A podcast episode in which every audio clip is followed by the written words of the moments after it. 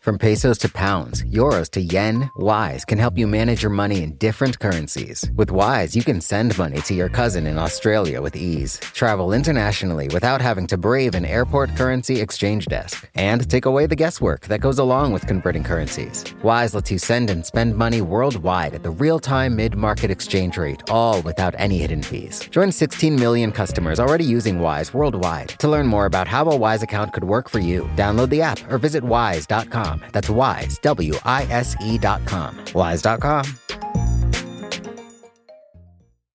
You know how to book flights and hotels. All you're missing is a tool to help you plan that unbelievable travel experience. That's why you need Viator. Book guided tours, excursions, and more in one place. There are over 300,000 travel experiences to choose from, so you can find something for everyone. And Viator offers free cancellation and 24 7 customer support for worry free travel. Download the Viator app now and use code Viator10 for 10% off your first booking in the app. Find travel experiences for you. Do more with Viator.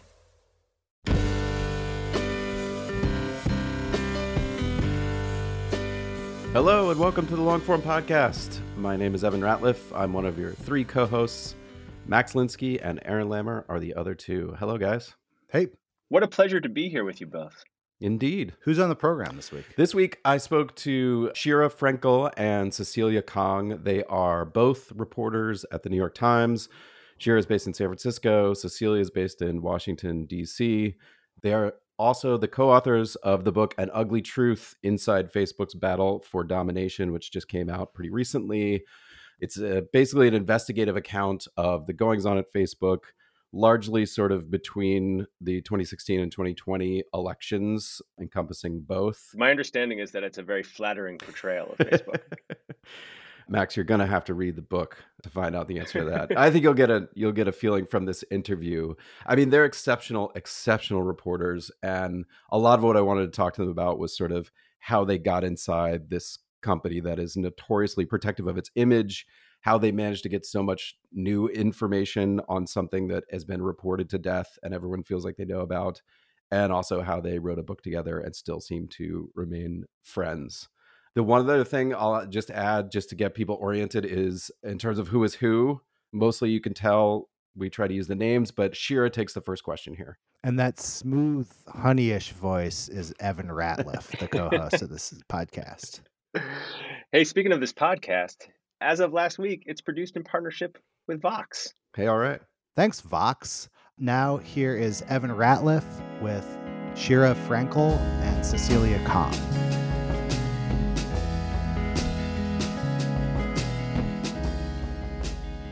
Sheera and Cecilia, welcome to the Long Form Podcast. Thanks for having us. Thanks for having us.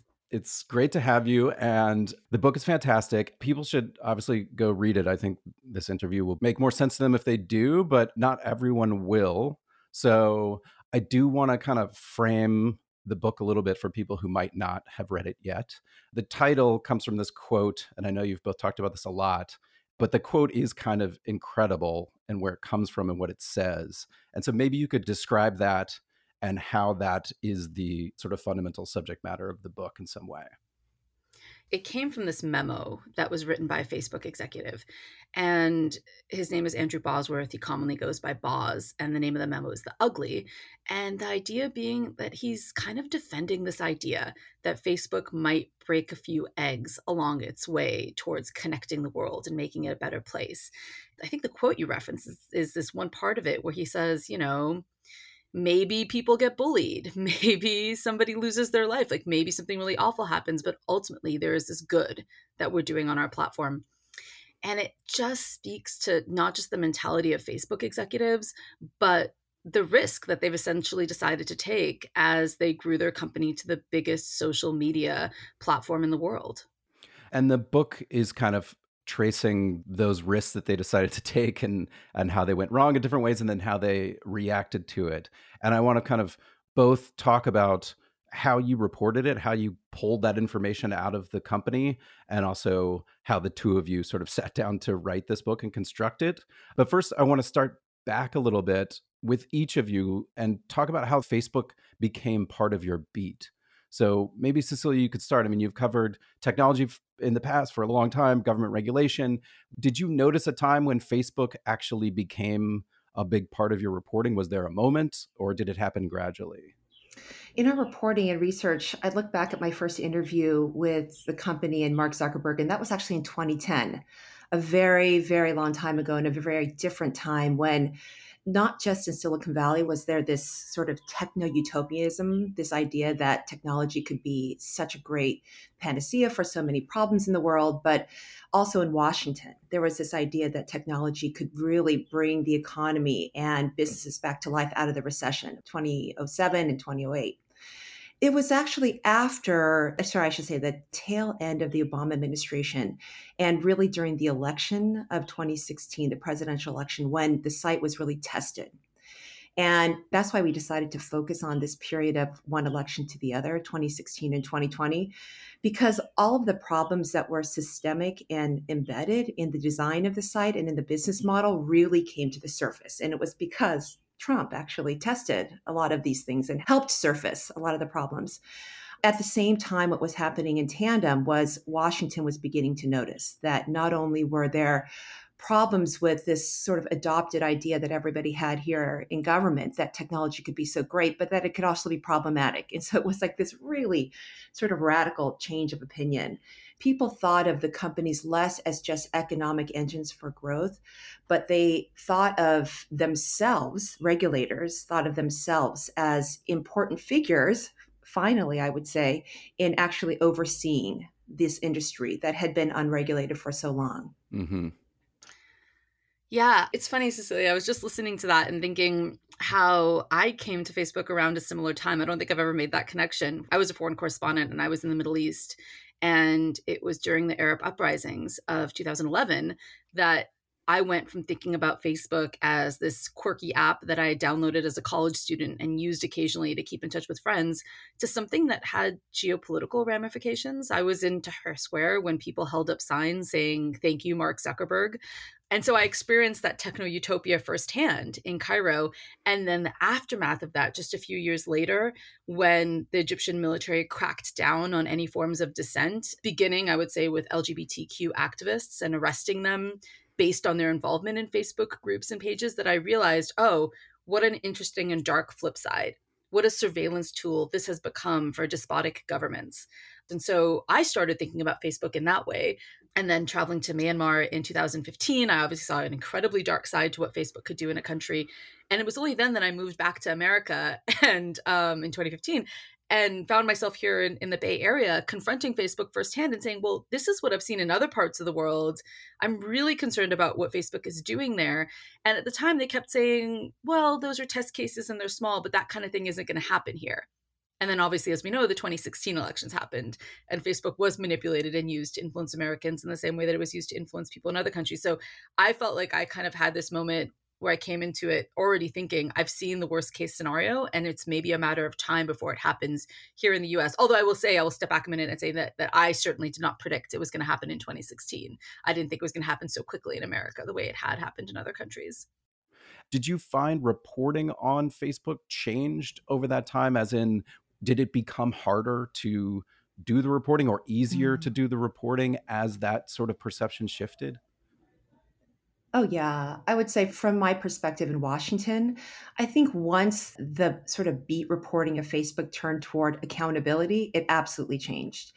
The company was always very approachable when it came to the company be able to describe and to actually spread more of the image that it wanted to project, which is that, you know, it used all these euphemisms like we want to connect the world, we want to, you know, bring the world closer through communications, we want to make it more open.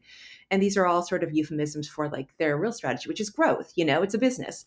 And then I think when people started to, including ourselves and so many other great reporters, started to really try to open the curtain and just understand how the machinery worked at Facebook, then things changed. And when we started to try to pick apart that messaging, then it became really hard to access people through the front door.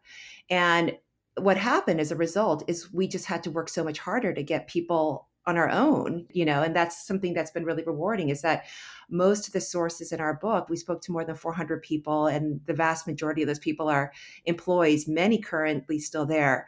Um, they just wanted to talk to us, and it was hard. We had to try to convince them to talk to us, but it became harder and harder to get what we needed from the company. And, and actually, they would tell us things that we found out were just outright false. You know, we would get sort of the runaround over and over again and we can go into that as well. But um, it did become harder and it became more investigatory. Yeah. You know, Cecilia has been honestly been doing this longer than I have. I don't think I tried to develop sources in Facebook until I moved here. In realistically, like 2016 is when I first tried to develop sources.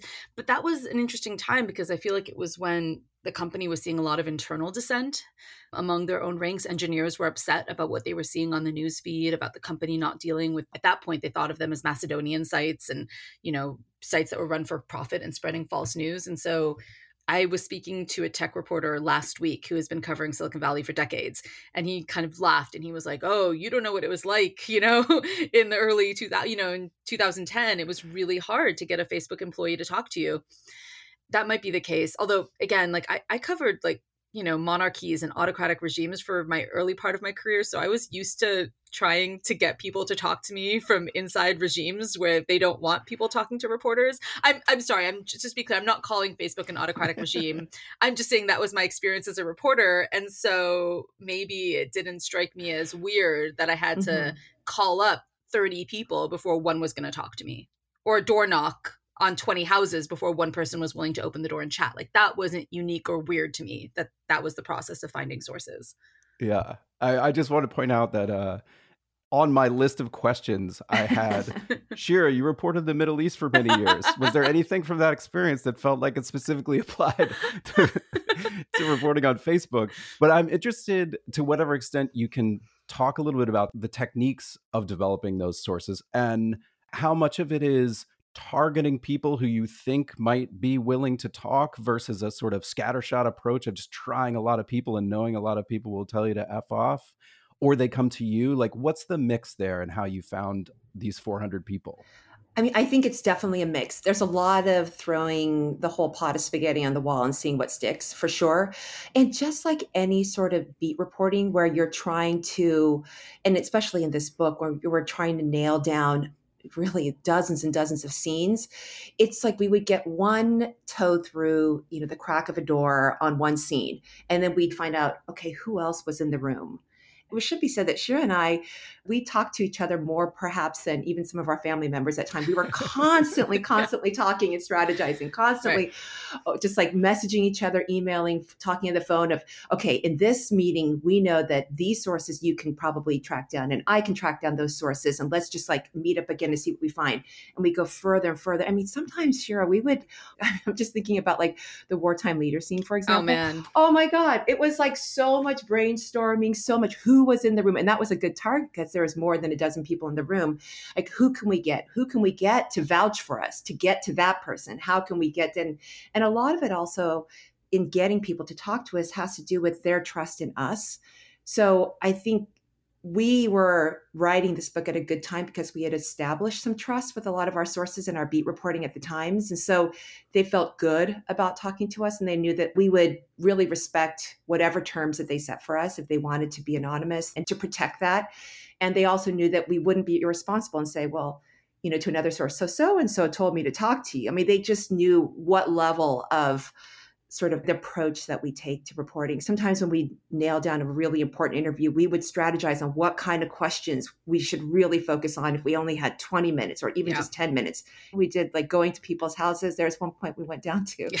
We went down to North Carolina and really surprised a board member and just uh, showed up at his doorstep. Did that work? Yes, it did. I flew down to North Carolina to meet with Erskine Bowles and I had a letter prepared in an envelope in case he wasn't there and he was there. I just caught him luckily because he was about to take off, I think, for his summer home. And he's a board member who also had a political profile before being a Facebook board member. He's a very, very well known guy. Very well known guy. He worked in the Clinton administration. He's very well known in politics and a very respected member on the board of directors.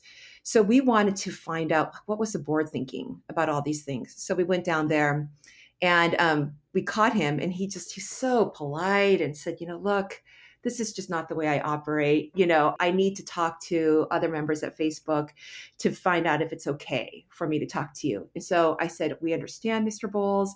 Here's the letter. You can read my letter and the intents of, you know, what the story, what we're trying to pursue and why I'm here.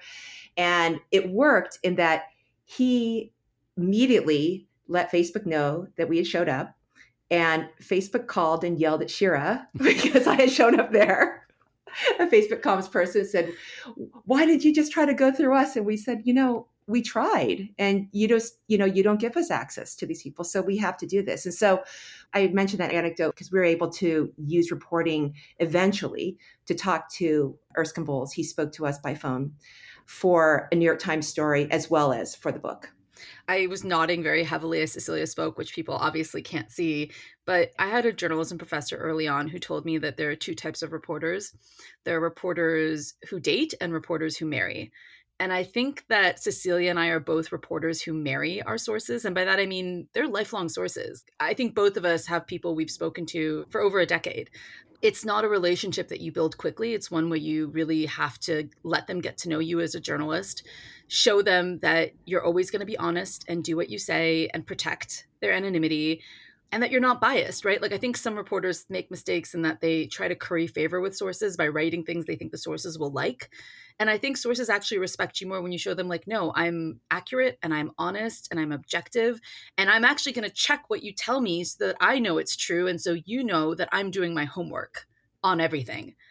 And so yeah, I I when I started the Facebook beat, I had zero sources. I um in 2016, I think I knew a handful of people that worked there and they were all cybersecurity folks. I also was a new mom, so I spent a lot of time taking my four month old baby down to the Starbucks around the corner from Facebook and just literally sitting in the Starbucks and asking everybody who walked in if they worked at Facebook and then giving them my card. And Incredible. I think they all thought I was crazy, but one out of 50 worked. And that's more sources than I had at the start of the day. So that was great. And yeah, I still talk to a lot of those people, to be honest with you. So yeah, I, I think for anyone listening who thinks about how reporters build sources, you should know that a lot of it is deep trust over time and not just burning them on a single scoop or a single idea, but saying, like, I want to understand this company. I want to understand how they work. I have two people that have told me something from a meeting, but I'm not going to tell you what they told me because that's going to bias you. Instead, I want you to tell me. So I had a lot of sources who would say to me things like, "Oh, well, tell me what you heard, and I'll confirm it." And I would always say, "No, I don't want that because you might lie to me. You might confirm what somebody else said, and I want to hear it from you independently because then I don't think three people who don't know each other are secretly conspiring to tell me something that's untrue. If you all mm-hmm. three of you tell me that Mark Zuckerberg was wearing a red sweater, then I probably know he was wearing a red sweater. That type of reporting, I think, was really important to Cecilia and I. We were really on the same page about that, about wanting to write a book that was ironclad. And that mm-hmm. Facebook, when we brought it to them for fact checking, because we did bring this entire book to Facebook for fact checking, they couldn't challenge us on the facts because we had spent so much time reporting out these details. You mentioned in there protecting their anonymity, and I want to talk about anonymity a little bit. My experience reporting when I've deployed a lot of anonymity is that people when they look at it from the outside they think it's very straightforward you make someone anonymous or not but there's actually this incredibly wide range of approaches to doing that and also understandings of it from sources like some sources will just say oh don't screw me but the sort of on the record, off the record, whatever. Like, yeah. and I'm curious to yeah. what extent you try to put it on yourselves versus them that they remain anonymous. And what I mean by that is like they could tell you something that other people could then identify them and they could get fired. But you don't necessarily know what those things are. And I'm interested how you grapple with that challenge. I think every source that we talk to has their own situation. Absolutely and I'm sure if people were to do some forensics, like some really deep forensics on each of the scenes, they might be able to figure some of that stuff out. On the one hand, most of the sources we talk to are very sophisticated. They're pretty high level and they're used to talking to the press. And that's an important point.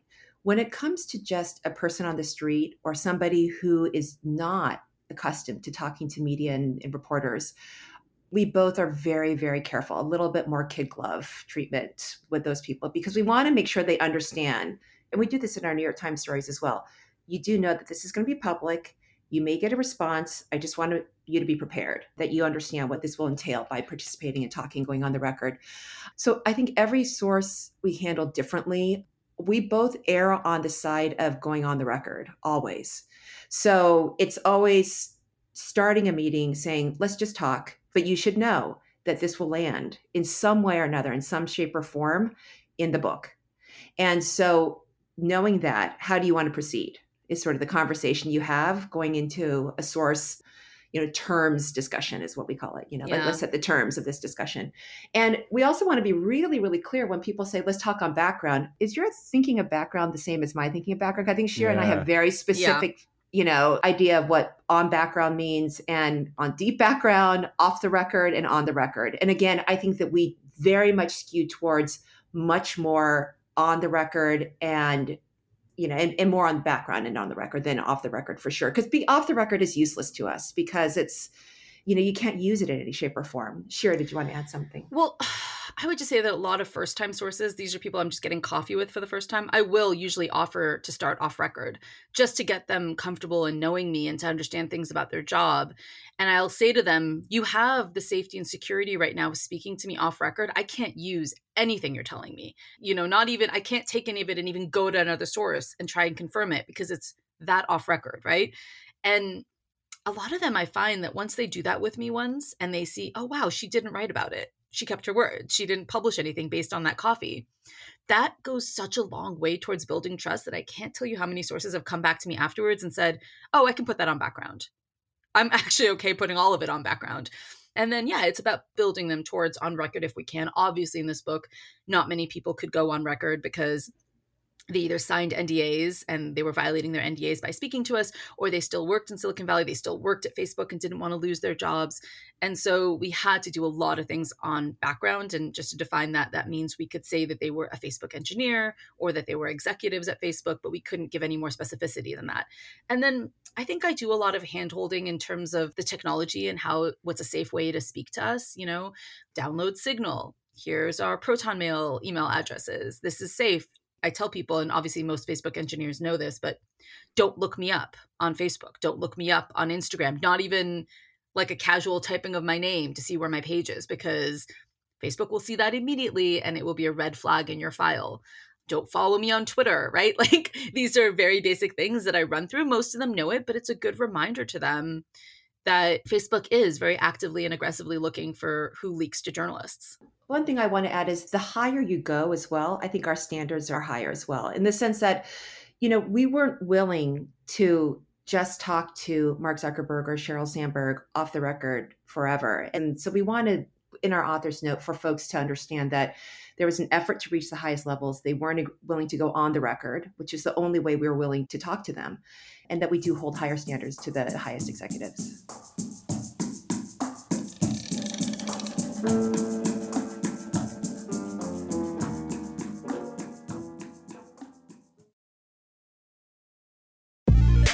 Wise is the app that makes using different currencies easy. Need to send dollars to your cousin in Bali fast? Getting paid in another currency and don't want to lose out because of inflated exchange rates? Want travel money without having to slog through the currency exchange kiosk? Then Wise might just be your answer. From pesos to pounds, euros to yen, Wise takes the guesswork out of converting currencies. You can send and spend money worldwide at the real time mid market exchange rate with no markups and no hidden fees. In 2023, people sent over $100 billion worldwide with Wise. What's more, over half of those transfers got to their destination in less time than it takes to listen to this ad. Whether you're traveling, sending money abroad, or doing business, let Wise help you manage your money in different currencies with ease. Join 16 million customers already using Wise worldwide. To learn more about how a Wise account could work for you, download the app or visit wise.com. That's wise, W I S E.com. Wise.com. Calling all female runners, it's time to lace up and join Team Milk. Since the 2022 New York City Marathon, Team Milk has sponsored female marathon runners nationwide, providing support and shining a spotlight on their unique stories, perseverance, and drive to go the distance. Why milk? Dairy milk is an excellent nutritional ad for both marathon training and recovery. Milk contains 13 essential nutrients, including high quality protein, making it a crucial component of a training diet. Plus, it's one of the best beverages for hydration, even better than water. The same electrolytes that are added to many of your favorite sports drinks are found naturally in milk. And in 2024, Team Milk is taking the next step to empower female runners by launching the only women's marathon in the U.S. designed for and by women. Built to be accessible, empowering, and community building, the inaugural Every Woman's Marathon will take place in Savannah, Georgia on November 16, 2024. You can learn more and register for the marathon at everywomansmarathon.com.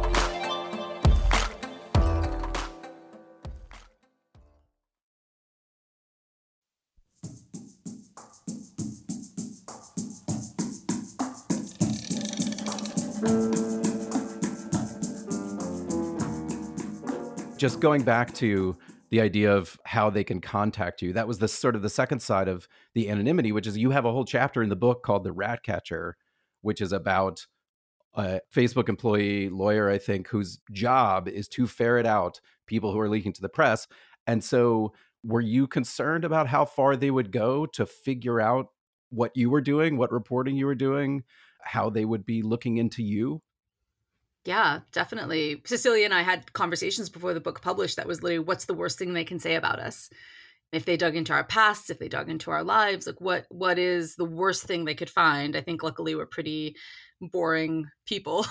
um, so we couldn't think of much, but you know, I think Facebook is, well, now a trillion dollar company, which a lot of its ability to continue to grow and, and gain new users is based on PR and messaging and public perception. And so a book that is critical of Facebook, an article that is critical of Facebook is damaging to them. And so we knew they were not happy about the book coming out and it being a book they couldn't control. Specifically, I think they were upset that two women were writing this book I think that made it slightly more difficult for them to rely on some of the messaging they had used in the past to dismiss things that were critical of the company. And so, for instance, when we were writing this book, we didn't have Facebook on our phones. We didn't have the apps on our phones. We didn't take our phones to meetings with sources.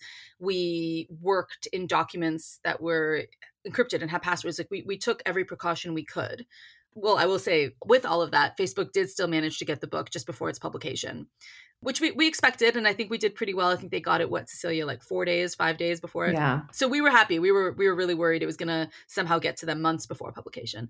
We also just told ourselves that this was a worthwhile journalistic enterprise and that even if they tried to attack us personally we felt we could really strongly stand behind our work and there's scenes in the book where you write a time story about something happening internally at Facebook and then you have the scene of them reacting in fury to the story that has just been published which is it's absolutely fascinating to read because it must just be so infuriating that then they are now reading the scene of them reacting to it mm-hmm, mm-hmm. but did you ever feel like you're getting caught up in kind of like a back and forth like war with them and their comms people and it's it's almost like a distraction from the reporting. I just wondered how much like space that takes up in your brain that you're in this kind of like cat and mouse game or like cat and rat game i guess if you pick the rat catcher you know with them.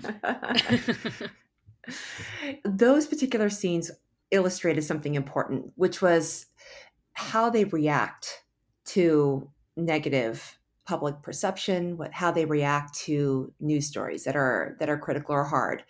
And because that's part of the facebook story is it's so important for them to control their image.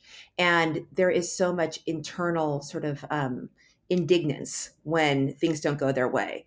And that's one of the problems. It's really hard for especially the top leadership to accept that potentially there needs to be a little bit more introspection and, and a reaction that's a little bit more wholehearted not just just a dismissal that the media is out to get us. It, it, was sort of a weird meta thing though to be like reporting on the reaction to our reporting for sure yeah. for sure. But it's it also showed you know for us like we didn't even seek that. People within were calling us and saying, "You won't even effing believe the way that they reacted to your story. You know, right. you should know this because we're infuriated that Mark Zuckerberg and Sheryl Sandberg and et cetera, et cetera, these other executives are reacting this way and blaming you guys as opposed to trying to fix the problem with data security and data privacy." Mm-hmm. Yeah. Cecilia, I'm thinking of one particular moment. This has to do with Russian election interference and the white paper, the security paper that Facebook published. So, as a reporter for The Times, when Facebook came out with a white paper in 2017, in March of 2017, where it kind of listed these are all our security concerns, this is what we think about as a company, myself and other reporters had heard a rumor that there was a version of that paper that had a whole section on Russia and basically acknowledged that Russia had used Facebook to interfere in the elections and that that section had been taken out. So I called Facebook to confirm this, and I was told that is categorically false. Russia was never in the paper. We don't know what you're talking about. And it was such a strong denial that I backed down because it's rare as a reporter you get such a strong denial from a company. And my source was, you know, wasn't 100% sure about what was in and what was out, so I left it. And then I did reporting for the book and spoke to a number of sources who said, no, no, that that Russia section that was 100% in there. It was in there for several drafts. We saw it with our own eyes, etc. And then I remember when I went to Facebook with it, and again, I got a denial. And so again, I went to my sources and I had a source physically show me a draft, several drafts actually, with Russia there. So then I get to call back Facebook and say, okay, now I've seen it with my own eyes. And I get this really weird, I mean, I should, weird as me being generous here, but it's actually quite typical of Facebook where they go, well, that wasn't a draft, that was a revision. And I was like, I'm sorry, what? Are, are, we in England? We're doing revisions now. Um, sorry, I have a British husband, so I can say that. Um, it was a draft. It was a draft of the paper. It had a section on Russia. I asked you, you denied it several times, and now I've seen it with my own eyes. So you can't deny it anymore. And then we get into this lengthy conversation about what a revision is versus a draft and what they count as a draft. Facebook is a master at doing this. Every reporter that has worked with them has experienced this, where they'll tell you something isn't true based on like some small nuance that they understand and you don't or they've named differently than you've named and it's endlessly frustrating as a reporter. You basically had to have all your receipts in hand when you go to them because they're extremely difficult to corner on stuff like that. Hmm. one more on the reporting front. So i want to go back to sheryl sandberg mark zuckerberg. You didn't get either one of them to talk to you on the record for the book like to sit down for an interview and talk through all of these issues how they had responded to it your reporting etc but the book is in part a profile of these two people and of their partnership. And so how does it feel to try to do that? And how frustrating is it to not have that person ever sit down and talk to you and say like look i'm just going to give you my perception of these same scenes and these same events I think, and I should back up and say that we had no sense that Mark Zuckerberg was ever interested in talking to us. So we knew from the start that that would be a challenge. Uh, with Sheryl Sandberg, we were sort of given the promise that she would talk to us. We were not more than sort of. We were given the promise that she would talk to us after a few get to know you meetings. And so we expected something different there. I think it motivated us more. We were so motivated for Mark to go beyond what's already been written about him, which is a lot and he famously doesn't care about participating in interviews and or he handpicks what kind of interviews he participates in. And Sheryl was really we were very motivated to show who she was because she was less known and less understood. And we knew that her role was so vitally important for the public to understand because she created the business model.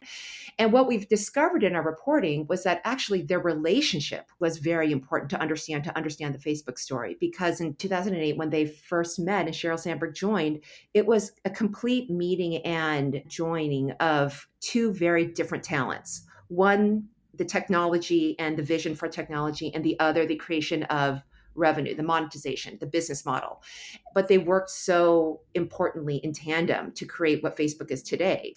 And so understanding who they were and how they had this joint vision and joint mission together and joint project that would benefit them both differently as individuals, but in many ways that, that would tie both of them to the identity of Facebook and to the legacy of Facebook was really just incredibly motivational for us. Mm-hmm. Yeah. I'm just thinking of all the things that were told to us by people. Like I now know whether or not they're good at kayaking and canoeing and you know, people enjoy telling you random details like that about them. But, you know, you sit with this mountain of material that you've been given about individuals who, you know, I think we can all agree these are among the most powerful individuals really in the world. The technology they sit upon affects over 3 billion people across the world. And you look at all you've accumulated and you say, okay, what have I learned about them that will tell readers something important or useful about how they make decisions as a leader, about how they relate to one another, about how they think about the world and critical issues like free speech? And then we sift through all that and we say these are the details about them that's important right we're not trying to write some tabloid book and tell you like the craziest thing we heard about mark and sheryl what we're trying to do is create a picture of who they are as leaders and what motivates their decision making and i think that's what readers got in our book well let's talk about a different partnership which is your partnership I can see that you you're even willing to do this together. So you've already answered the question of whether you want to kill each other. Like it seems like you're still still friendly. Oh yeah. yeah. How did it come about that you were both going to write the book together? It was natural, I think, Cecilia. Um, it's funny. I mean, I'm, I'm going to speak for myself here, but I never would have done it without Cecilia.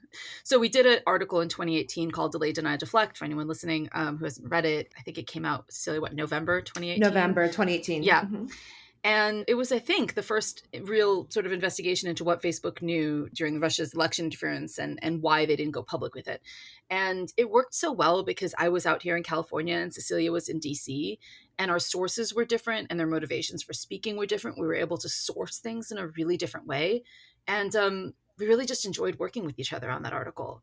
And so after that article, when we were approached by agents who thought that it would make a good book, I've never done a book before, neither Cecilia, and it just felt so much better to be going into it with someone who I knew was just an incredibly strong reporter, a strong writer, a strong thinker, that it made it seem feasible to do a book. Uh, it was so natural, and and I will say that we we went into it with a, a very faint idea of what a book project would entail. I remember saying, and I, I said this, I'll own up to this. I said something to Sheera like, we have so much that's on the cutting room floor from that story. It'll be a breeze. you know, Sheera, if, if I may say this, Sheera, Sheera was pregnant at the time with her second. I have kids in middle school and one in high school at the time. And we were both just like super busy moms trying to do all this together. And this is like before the pandemic, obviously. But, um, and we just thought, oh, it's just going to be, you know, let's just put together everything that didn't make it into the story. It'll it'll work out fine. And um, I think our relationship has remained intact and even more than intact. My, my family has adopted Sheera. They think of her as the, the fifth daughter because I think we just respect each other's skills and talents and each other so much. And I mean, I, Sheera is the most indefatigable reporter you'll ever meet. She will squeeze water out of a rock. I mean, whatever cliche you want to use, she'll get it and get it. And also think really critically. And I do think this comes from your reporting in the Middle East, Sheera. You're so skeptical of what you hear the first time, for, especially from a company. You're like, uh, let's check that with like 12 other people that kind of a thing and i i think that that was something that i learned from from her so yeah, I mean, Cecilia's making me blush. making me blush. I'm glad this is a podcast. but how do you literally write? Like, do you do same Google Doc writing and writing at the same yeah. time, or is it like mm-hmm. one person composes something, sends it to the other, you and then you send it back? So I think again, this is why it works. Is that I don't even think we had to think twice. It took us like five minutes to figure out who was writing which chapter, taking yeah. I should say the first pass at each chapter, because you know Cecilia just has more history with the company. She's based in Washington. All the policy stuff, all the great scenes of lawmakers, like that was just in her notebooks, in her head. She could sit and easily write through a lot of that stuff very quickly. Whereas for me, it was really obvious, like the Russia stuff. So there were some chapters that were really clean like that. Like Cecilia would write the first version. She would even note for me, like, put your thing here about this, put this one section here. And then I would do the same. And then there were other chapters we worked on together that were more of a 50 50 split. But again, at that point, we had written so much that it was like clip notes. Like I would write, Cecilia, good source here, weird source there. Like when she knew what I was talking about. Also, I will just to take a minute to compliment Cecilia. She much more than I spent time thinking about the structure of each chapter. Like what was going to be the driving argument in this chapter? What was going to be the theme that carried the reader through this chapter that felt differently than the last one? And so I was often writing through one chapter and then she would already be like, okay, here's like the main theme, the driving structure, the point we're gonna she already had all that ready to go for the next chapter. And so it made it so easy as, you know, her co-author to go into that being like, okay, so every point I'm making is driving readers towards the central idea we want them to carry out of this chapter. And I mean, the the fact of the matter is, is that every chapter went through countless drafts. So we were both, our hands were in it, like both of us, on all the words. And so the problems for us, the challenges, I should say, were less about how we work together, but more about just figuring out oftentimes what the story was when it was unfolding real time. Like Facebook Mhm. was constantly in the news, and we're just figuring, well, do we include this or do we not? Like, how does this hold up to like our theme? Do we feel like this is going to take readers in a totally different direction? And the other challenge we had was we wanted to keep it really taut. You know, so how do you make it narratively interesting as well as thematically rich? and being disciplined enough to say, okay, I got this amazing scene. It took me three weeks to get reporting on it, but you know, I would say to Sheera, or she would say to me, like, I'm sorry, we're gonna have to sacrifice that baby, you know, Yeah. that kind of a thing. Those are the hard things. I think it helped that we both just didn't have a big ego about it, to be honest. I think as reporters, maybe that's why we like working with each other. Neither one of us has a big ego. I mean, it hurts when you have to to kill one of those babies, but um you know that you have enough trust in your co-author to know like, okay, sh- she knows what she's doing. I'm not objective about this because I spent a month getting that one detail, but if she's telling me the book is stronger without it, I'm going to go with that. You picked this narrative structure election to election as you mentioned. When you hit the 2020 election, like election day, did you think, fantastic, let's wrap this up and then just so I would say that when we pitched the book, when we sold the book, we had this idea that we would end before 2020. Um, and I did that kind of, I think I was already thinking like 2020 could be a shit show. So it'd be nice if the book was published before then because, and I remember even saying in meetings, if we wait and publish close to 2020, November 2020, we're going to have to include months after the election because it's not going to be resolved quickly. I said that way back in 2018. I was like, it's going to be a problem. Facebook's involvement is going to be a problem. There's going to be Americans that are spreading misinformation to other Americans. It's going to be a gray area. And Facebook will take a while to get their hands around it. And so there isn't a possibility of publishing, let's say, like October or even January 2020. I said even back then, like it might take until January 2021 for us to exactly know what Facebook's role in all this was. I, I'm not, by the way, I, I, I don't think I'm a pro. I just think I knew enough about misinformation on Facebook to knew it was going to be a problem. I can vouch for her. She did say that. Yes. so yes, I would say when we pitched it, they originally loved the idea of coming out before the 20, well before the 2020 elections. And as we got closer, it became clear that wasn't going to happen, that it was going to be too important and too consequential, and that Facebook was going to have to make some really big calls on you know President Trump for one thing. And so I can't remember when, but I'd say maybe a year, a little close to a year before the elections, a decision was made that we were going to incorporate what happened in November. And then when January 6th happened, when rioters stormed the Capitol, that was such a clear moment of challenge for Facebook that I remember we called each other when we were both off deadline. We called each other that night and we said, yeah, the book's going to end sometime around here, right? Like this is going to be a big closing moment in the book, this real challenge to democracy that partially happens because of misinformation that was spread on Facebook.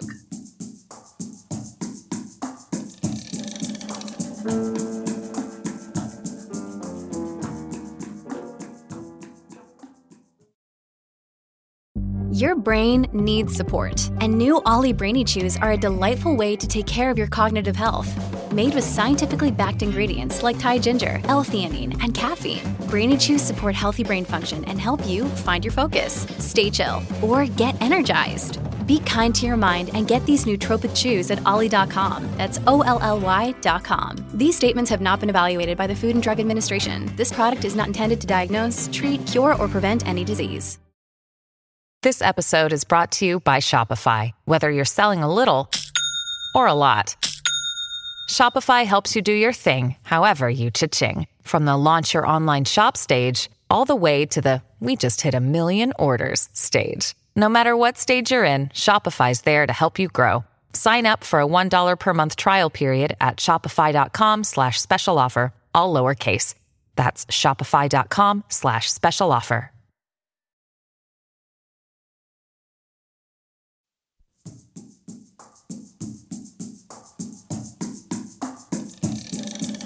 I wanted to talk just for a second about First Amendment and free speech stuff, which comes up in the book. And I feel like now there's become this sort of divided view, especially when it comes to these platforms where you'll find usually more liberal people saying, look, Facebook's a private company, it's not the government. The First Amendment's about censorship.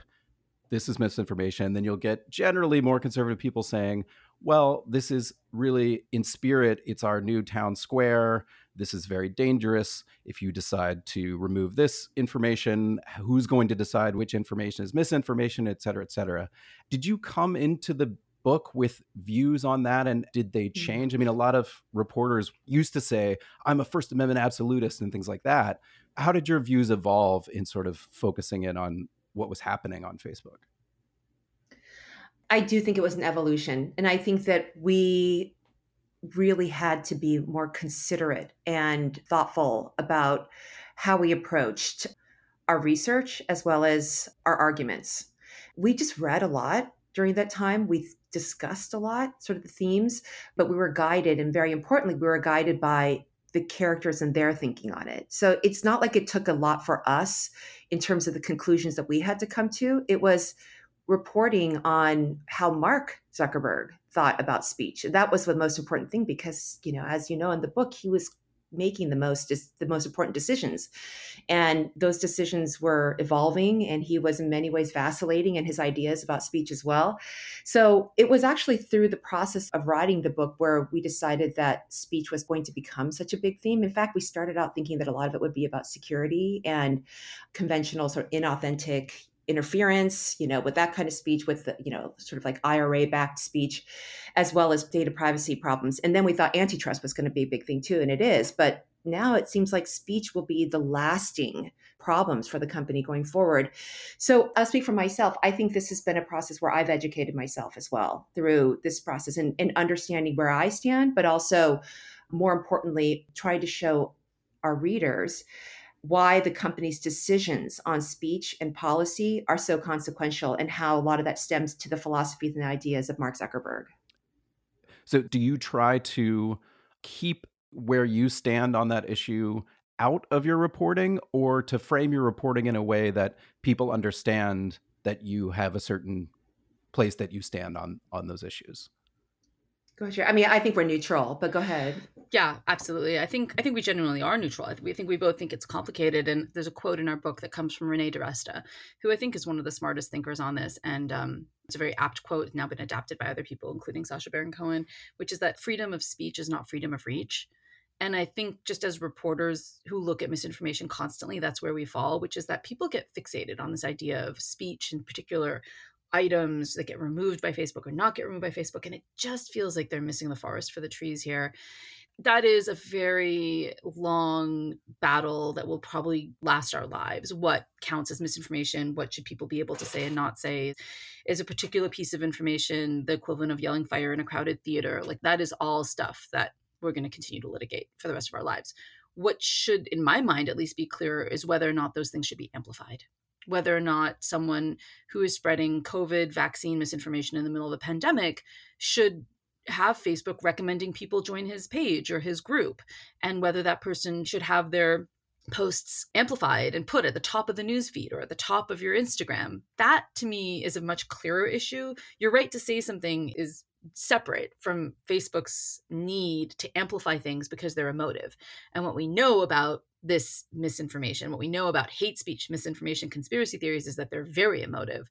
And so Facebook's algorithms really like them. It gets you engaged, and that's great for Facebook as a business. And so, yeah, I just think there are two separate things happening here. And I wish as a reporter that there was more discussion on what's on, from the outside sounds very boring, right? Algorithms, amplification, but actually is super important. Mm-hmm. And um, the way I frame this for people is that a couple weeks ago, when I was writing a story about vaccine misinformation, I joined a group for natural health cures for the common cold just to see what would happen. The next group I was recommended to join was one of vaccine misinformation. That is still something that happens every day on Facebook's platform. They say they don't want to do it, they say they want to fix it. But report after report, study after study has shown that Facebook pushes people into anti vaccine groups. And I just think that that is something very clear that people should be discussing as problematic. Mm-hmm. And did you come out of these years, as you say, it's ongoing, but these years of reporting, trying to understand the people making these decisions, especially at the top, and think these questions are just really hard? Or there's another set of people that could have grown this company to have 3 billion people who could have dealt with this in a different way? Yeah, I mean, some of these problems are present at other companies as well, the amplification problems. But what's unique at Facebook and what we were surprised to discover in our reporting was just how much of this comes back to Mark Zuckerberg and his control and his power at the company. So, yes, there's something uniquely structurally problematic at Facebook, and that is that Mark has 60% of the majority voting shares. And that's why he's able to make all the decisions when it comes to whether Nancy Pelosi's, you know, the doctor video of her appearing intoxicated should, you know, stay up or down, whether Trump's videos suggesting that people drink bleach or take UV lighting to cure COVID, like all these things, like Mark is making those, Mark Zuckerberg was making those decisions. And what we thought was really uniquely different and important to understand about Facebook because the story of Facebook is these patterns. And this is why we have on the back of our book, you know, this these quotes, you know, the blurbs of like, I'm sorry, I'm sorry, we'll do better, I'm do better. Because like we're we came with that animating question and to this book project, which is what in the world is really happening at Facebook? Why is it that we see these patterns over and over again? And one conclusion, one of many, is because this is Mark's company. I was struck by one part of your question, which is Are there leaders that could have grown it to over 3 billion people? And I think the answer is that there are leaders that could have grown it, but they wouldn't have gotten to 3 billion, over 3 billion people as fast as Mark Zuckerberg did. And I think that's the key here is that he focused on growth at the expense of many other things. And when you scale a company as quickly as he did, including to parts of the world with very different societies, very different government systems, very different internal rules about free speech. And when you use your American company and you just export that technology into other parts of the world without a group of people around you saying, hey, slow down, let's think about whether Myanmar is ready for a social media company. Mm-hmm. Hey, slow down. Maybe we should be introducing media literacy in some of these countries. We have enough money to hire content moderators in these countries. We have enough money to maybe run media literacy programs. Like that group of people didn't exist around Mark Zuckerberg. And I do wonder if a different leader would have made sure that those pessimists, in a way, were in place around him and things may have turned out differently. That being said, what I'm suggesting may have meant that Mark Zuckerberg didn't grow the largest social media company in the world. It may have meant somebody else beat him to it. Or maybe there'd be a number of companies in competition right now running social media platforms all over the world. I'm not sure how that would have gone.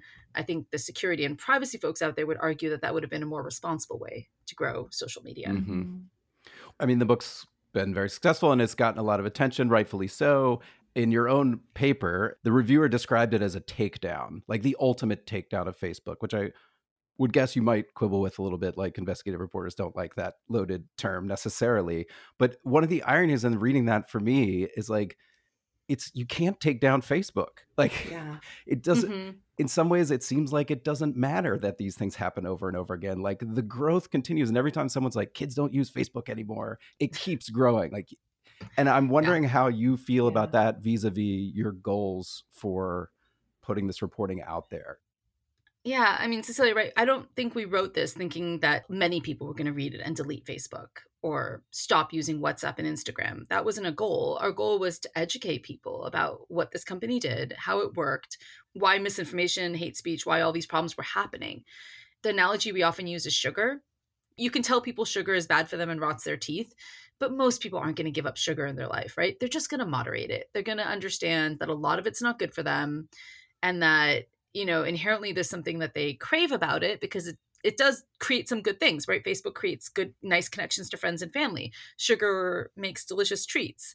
You just you just know what you're getting into it when you get into it. Mm-hmm. we also you know we went in knowing that that would be the dichotomy that we would be exploring the fact that the company and this goes back to the title of the book continues to thrive even though if you did any public surveys you know and there are many and even their internal surveys show that users do not think that facebook is good for the world. That's actually one of their their surveys the gfw um, survey they have.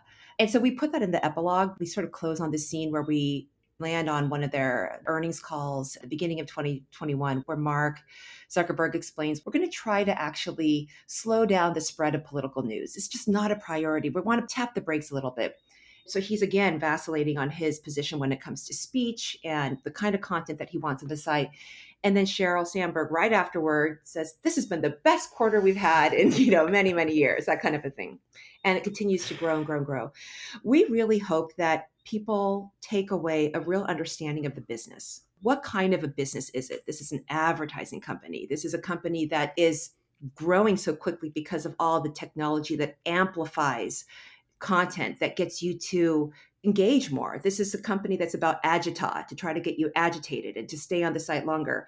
And that's how they profit. And I think when you start to really think about that, we hope that not just users, but regulators, lawmakers understand Facebook's very powerful role right now in society.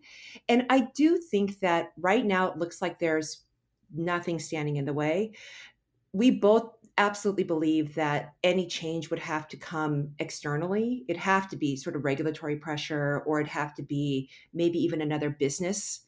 There are some external forces at play that could have an effect on the company. And if history is a guide, every major communications platform is eventually regulated or broken up. So it feels sort of inevitable. We feel like the Facebook story is just beginning and we caught a window of it, a window of, of real tension and controversy, but there's so much more to come. Thank you both for taking the time. I really appreciate it. Uh, thanks so much, Evan. Thank you.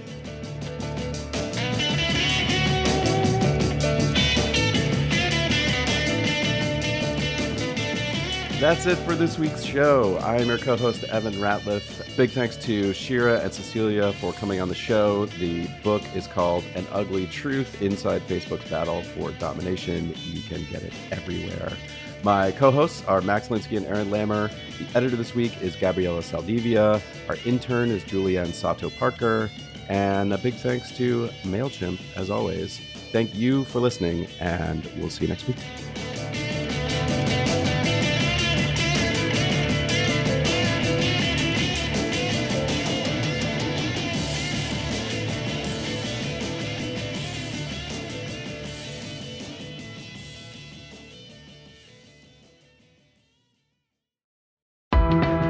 You run?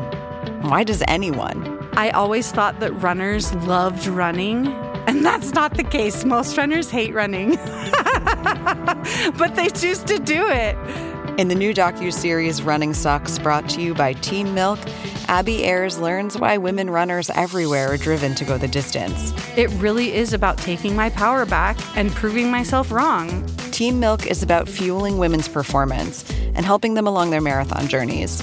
You can sign up now for the inaugural Every Woman's Marathon taking place in Savannah, Georgia on November 16th, 2024. Learn more and register at everywomansmarathon.com.